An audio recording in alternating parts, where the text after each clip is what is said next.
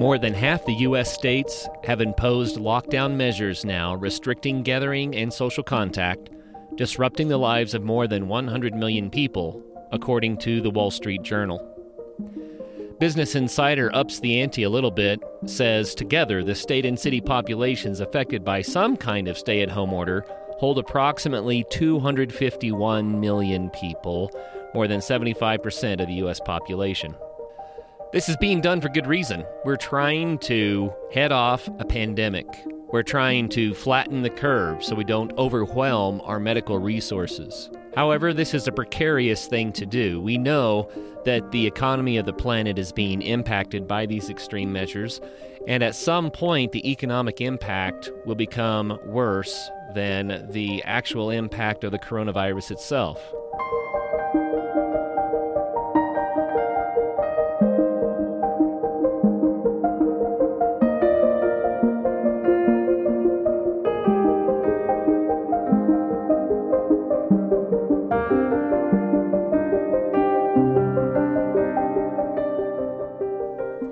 Thank you for listening today to Weathering Coronavirus Updates and Hope.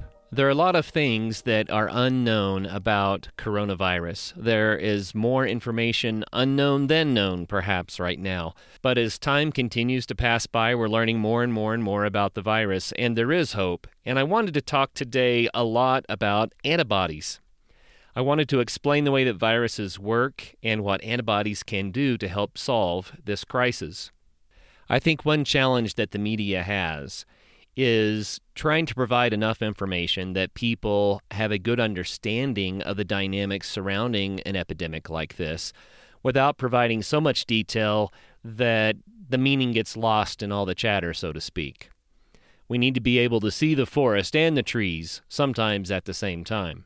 So I wanted to do a quick discussion today, a little primer on how viruses work and how human immune systems work and how antibodies work and what all of this means for us in the real world and what it means for these lockdowns and extreme social distancing measures.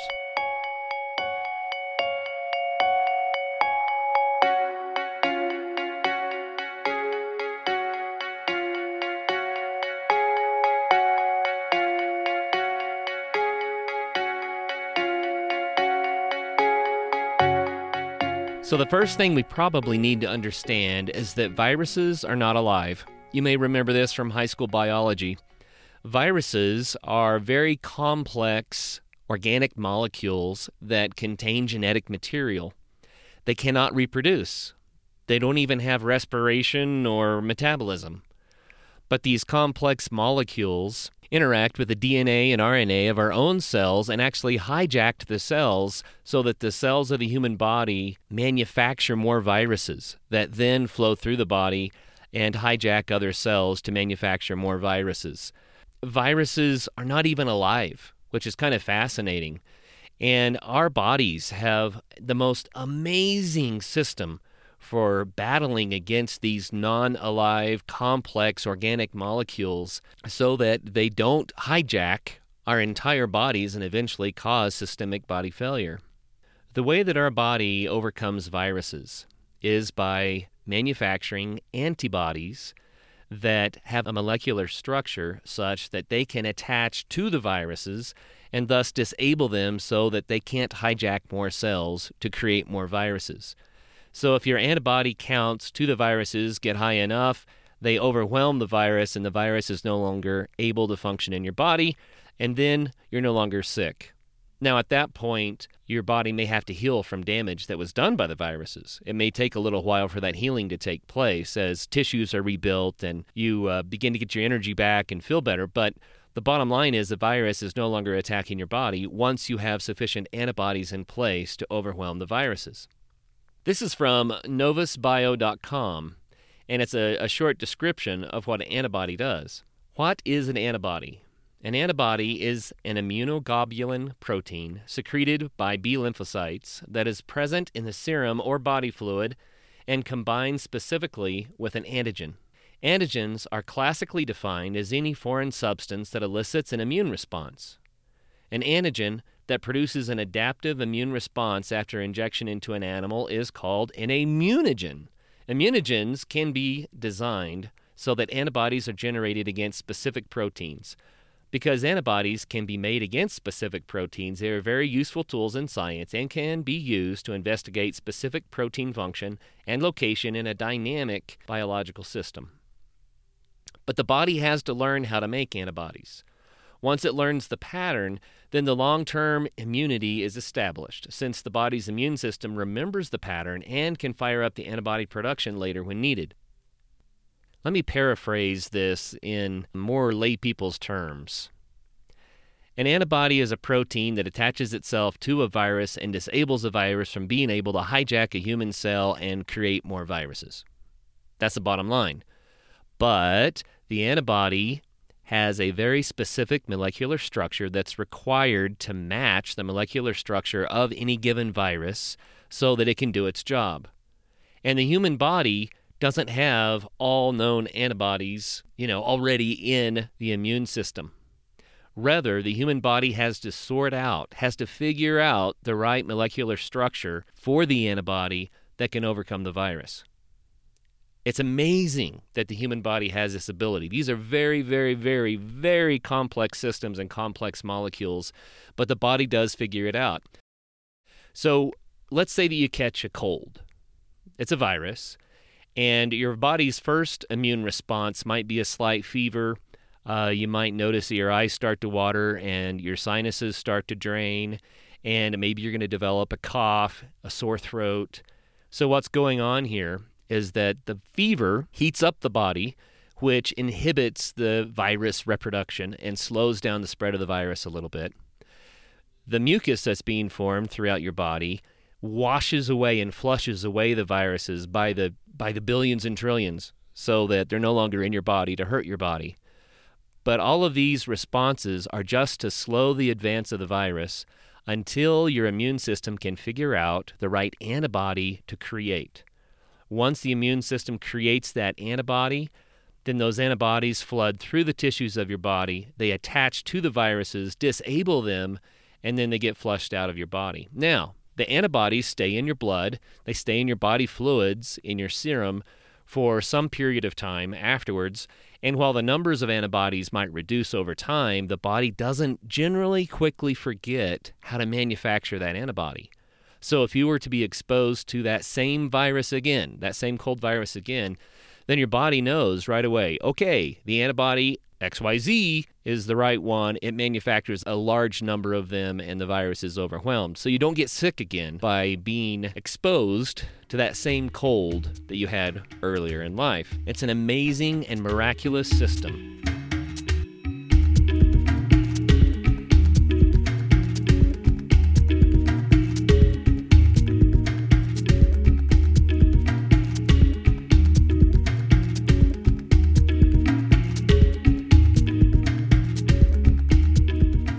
So right now, people that are catching coronavirus and go through the you know the, the, the week to 10 days of illness for a moderate or, or a light case or maybe up to three or four weeks for a more serious case the people that go through that illness cycle and then recover they have recovered because their bodies have figured out individually how to create the antibodies.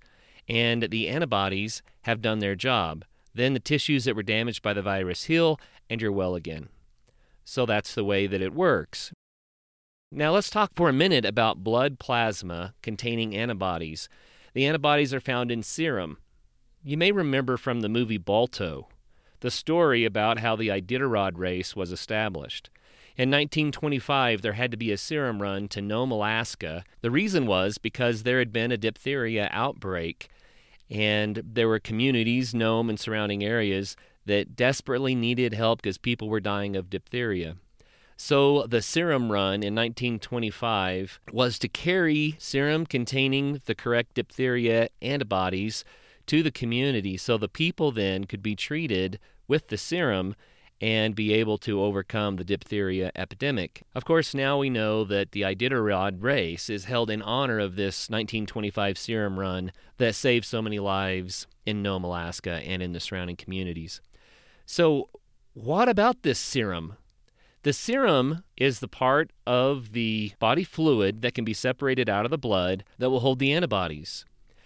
So, could you put the serum from one person inside of another person so that the antibodies then could fight the virus? Well, the answer is yes. You can do this. However, the body doesn't learn how to manufacture the antibodies by simply having the serum.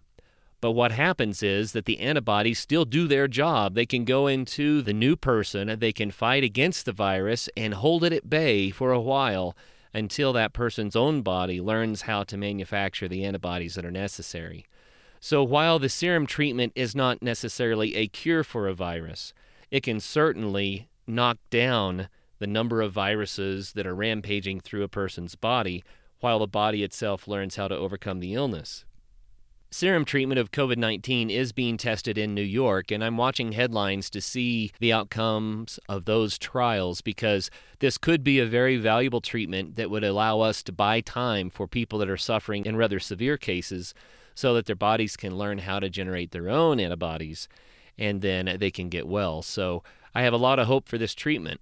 Now, there's something else that's interesting about this. This whole dynamic is also the reason that vaccines work.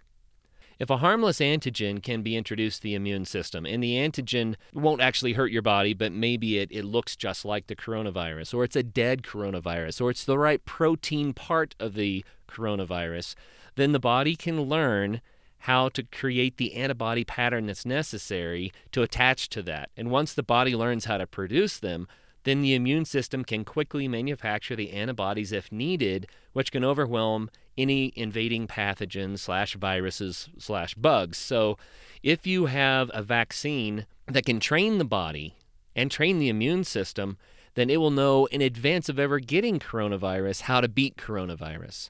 And that's what keeps people from getting sick. So, really, vaccines are just a way to trick the body into learning to make the antibodies without actually going through the illness itself. The complexity of these organic molecules is vast. How the body's immune system sorts through all of this extraordinarily complex world of proteins and amino acids and cellular reproduction, etc., is just completely astounding to me. But I'm glad that it works because that's what makes us well again when we get sick. Let's go full circle now. Why do these antibodies matter beyond just getting well? They establish that you have had the coronavirus, and even more importantly, that your body has learned how to beat it. That means that you can no longer get sick nor spread the virus to others unless one of two things happen. First, your immune system can forget how to make the antibodies. Now, there are some illnesses when you're exposed to it and your body learns how to make the antibodies, it remembers for life how to make the antibodies. There are other illnesses where the body starts to forget over time, and we, we really don't know how long the immunity will last from the coronavirus infection. It could be that it lasts long enough that you'll never get this coronavirus again for the rest of your life. It may be that it lasts long enough that for this outbreak, you're going to be protected. We don't really know. Time will tell as we observe the development of the situation. Now, the other thing that can cause a loss of immunity is not really the loss of immunity to the virus, but the change in the virus itself. Viruses mutate and they swap genetic material back and forth as they reproduce in the human body. And so they can form new viruses that are different enough in the molecular structure from the original virus that the antibodies that your body has learned how to develop no longer can attach to it and if they can't if they can't bond to the new virus and disable it then the antibodies don't do their job so your body has to learn how to make new antibodies that can fight the new virus and this is what happens with the flu every year. It's the reason why we have a seasonal flu that sweeps sweeps around the planet and why once you've had the flu you still are vulnerable to catching the flu the following year. It's because it mutates that quickly. So every year we have new strains of the flu that our bodies have to learn to battle against.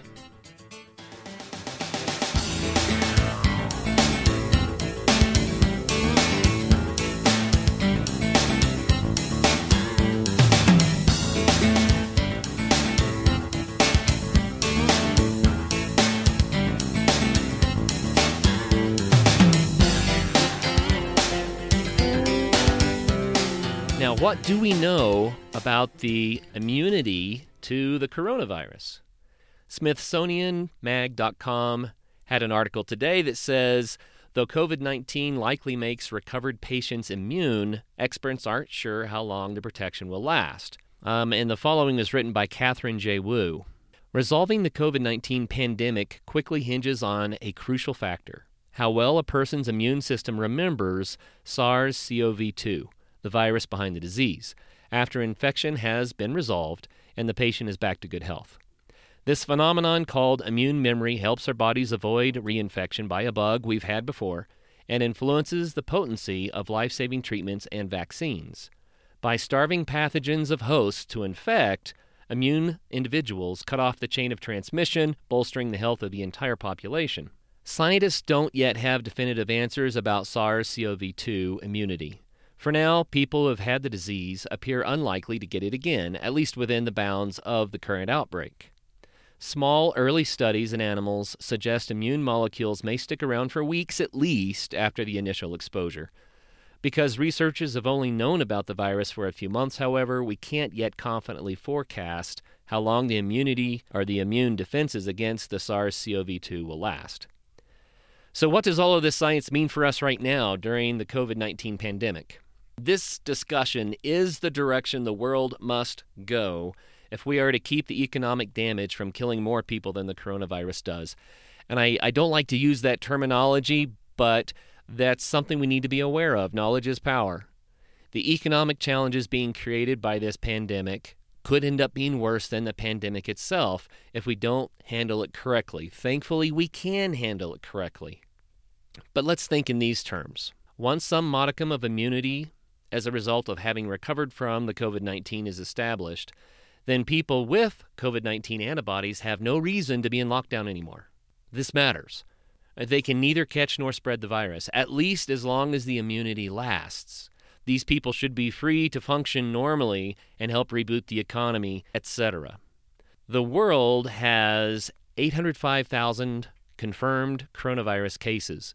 Now, these are not all ongoing cases. These are the cases that happened, but a lot of people have recovered, and that's the great news. To date, we have 172,000 people who have recovered officially.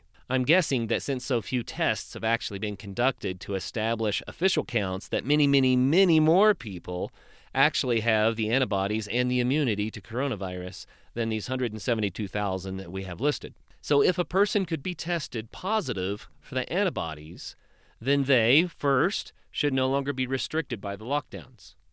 Second, then they're going to be available to start the return to normalcy, opening shops and restaurants and going to shops and restaurants, etc. And these people could also form a voluntary army of caregivers who can help others through the illness with no concern for reinfection. Keep in mind that time will tell, and time is required, to know how long the immunity provided by the antibodies will last. It may last a lifetime, it may last only several months, but we can take advantage of it while it does last and it will be quickly apparent if repeat cases do develop. So I think we have a real opportunity here. If we can start doing blood tests for the antibodies and we can establish who's immune and who's not, then that allows us to kind of get out of the unknown into the known. And you know, another article came up today, several places in the internet, saying, why don't we have a nationwide lockdown? who best to manage a local situation than the local people who have the local knowledge about the local situation? The more granularity that we can get from managing this outbreak, the better. There are places all over the United States where there is no pandemic at this point. Now, it's not that there's no risk of the development of an outbreak in those areas, but we can say that it doesn't currently have an outbreak. There are other areas like New York and New Jersey who are having a, a horrible outbreak right now, and everything needs to be done that can possibly be done to curtail that before the, the medical resources are overwhelmed. But what that means is it's hotspots, it's localized, and local health departments need to be making the decisions. How do they make the decisions? They make the decisions based on the number of new cases, the spread of the illness, the amount of immunity that's developed in that community, how much traffic there is between that community and other communities, how much at risk population they actually have in that local community. And if you can put all these factors together, you can make wise decisions to limit the amount of lockdown or increase the amount of lockdown as necessary to have a, a custom tailored approach to managing this outbreak in that local community. That's the level where it needs to be happening. And, and probably the county level is about the right size, though city levels, I think, also could be effective. Potentially statewide levels in extreme cases like New York. But the reality is, we need to be dealing with this on the county level with the support of the state and the federal governments. And that allows us then to have a custom tailored approach to managing not only the coronavirus outbreak, but the economic impacts of the coronavirus outbreak. And by doing that delicate dance, that delicate balance, understanding immunity, we can get people back to work and back to normalcy. And it might be, you know, that a community says, all right, we're loosening our restrictions a little bit. And then as they are monitoring the situation, they say, nope, we got to lock it back down again. And with all of this experimentation and with all of these efforts to maintain this balance, susceptible populations must always be protected. Meaning, if you are elderly, if you have underlying health conditions that make you more susceptible to a more serious illness from this virus, then you should be protected regardless of where you are. It doesn't matter if there's an outbreak in your community or not. If you are a member of a susceptible population, you need to be exercising extra particular care, and the people that you're interacting with need to be exercising extra particular care.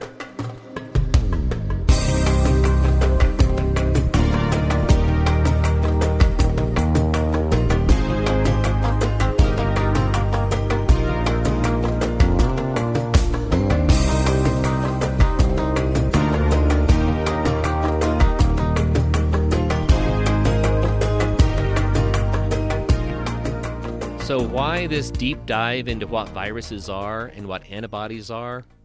Well, for me, it's pretty simple. Immunity is going to be the solution to getting us out of the lockdowns and back to normalcy. And that's the conversation that we need to be focusing on as a city, as a county, as a state, as a nation, as the world. We need to be talking about immunity and antibodies because that is going to be the future for humanity.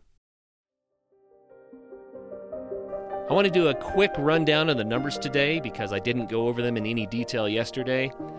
I'm not going to dive in super deep, but worldwide we broke 800,000 cases, and keep in mind, not all of those cases are still active.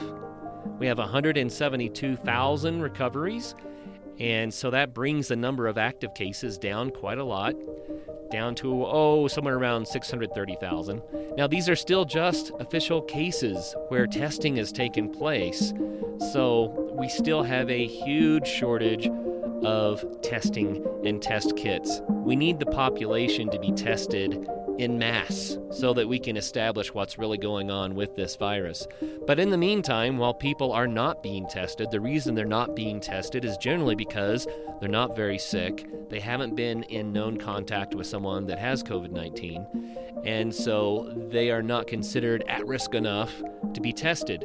But that means that these people can be developing this immunity that we're talking about because they might have COVID 19. And as they go through the illness and come out the other side of it, then their body learns how to manufacture the antibodies that are necessary to overwhelm the virus.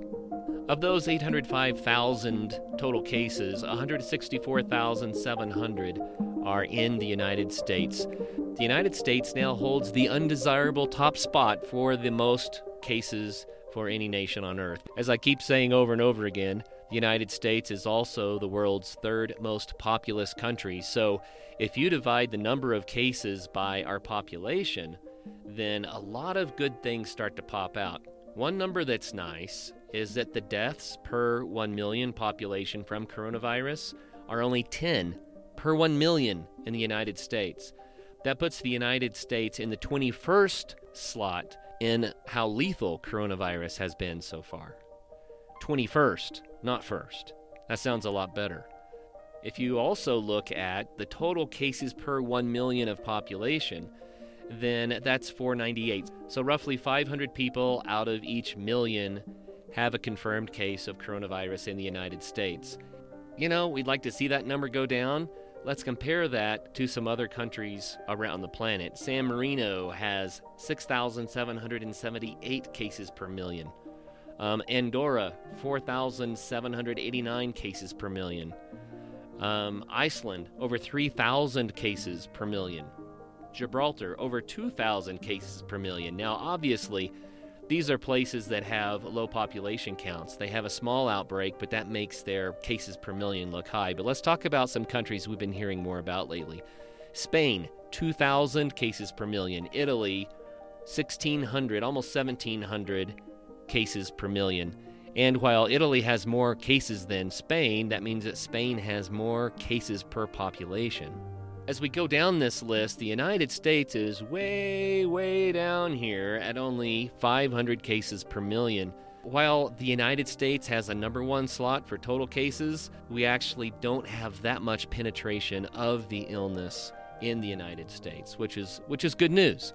We're doing right things, social distancing, some of the lockdowns. What a, a, lot of the governors around the United States have directed their states to do is to shelter at home. Stay home unless you have a critical function where you have to go out. You can go out for groceries, you can go out to get exercise, and when you go out, it doesn't mean that you are being exposed to the illness. What we're trying to do is keep people from interacting in closed spaces where the illness will run rampant. So, Let's say for a moment that you go out for groceries, like I did yesterday. It's kind of an eerie thing right now. People are walking through grocery stores, glancing at other people and trying to maintain a separation distance of at least six feet. They're eyeballing the produce. Did someone sneeze on that? There's a sense of, of fear and it's almost morbid. You know, the reality is, people, it's very highly unlikely that when you go into a grocery store that there's anybody else in that store or another 10 or 20 stores at the same time that have COVID-19. And it's even more unlikely when you're in that grocery store that the COVID-19 could be transmitted from someone that is infected to you. Very, very highly unlikely. All you really need to do to make sure that you don't get the illness, even if you're in the room with somebody who has COVID 19, is to make sure that you're not touching surfaces that they have sneezed or coughed on and then touching your face with your hand.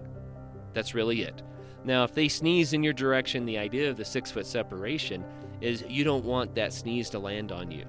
But if you're able to not be sneezed on and you can wash your hands and sterilize your hands, you're not going to get sick.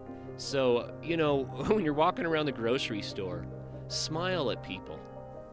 Say good afternoon. Say good morning be human. They're not sick, okay? And they're very highly unlikely to make you sick if they were sick. So instead, be human out there and encourage one another, and we'll all get through this together. I started the Weathering Coronavirus podcast because I wanted to be able to help people with some rational information. I wanted to be able to report what the media was saying in a way that would not be so alarming and would allow people to have the information they need to be safe, to make wise decisions, to overcome fear, and to thrive through this crisis. However, our download counts have not been very high, and there's a reason for that. iTunes, especially, has not been picking up our show in their search engines. So if you go into iTunes and you search for coronavirus, guess what? Weathering coronavirus updates and hope does not show up. And if people don't know it exists, then people can't listen to it. And if people can't listen to it, then people don't receive the help that we're trying to offer. So I need your help. Will you please go into iTunes and rate the show there? And I don't even care if you don't like the show and you rate it poorly. Offer a review. These sorts of things help to wake up iTunes to the information that we're providing and allow us to get added to the search engine results so that people can hear the show. Also, if you are using Stitcher, do the same thing. Rate us in Stitcher, leave a short review. Thank you very, very much for doing that. Another way that you can help us is by subscribing. So when the show comes out each day, it will download. You will know that the show is ready for you to listen and you won't miss it. By subscribing, you can also help us very much to get the word out that hopefully will encourage people and maybe even save lives. I'm Kurt Linville, and today's show is produced by Caleb Linville. Until next time, be safe out there.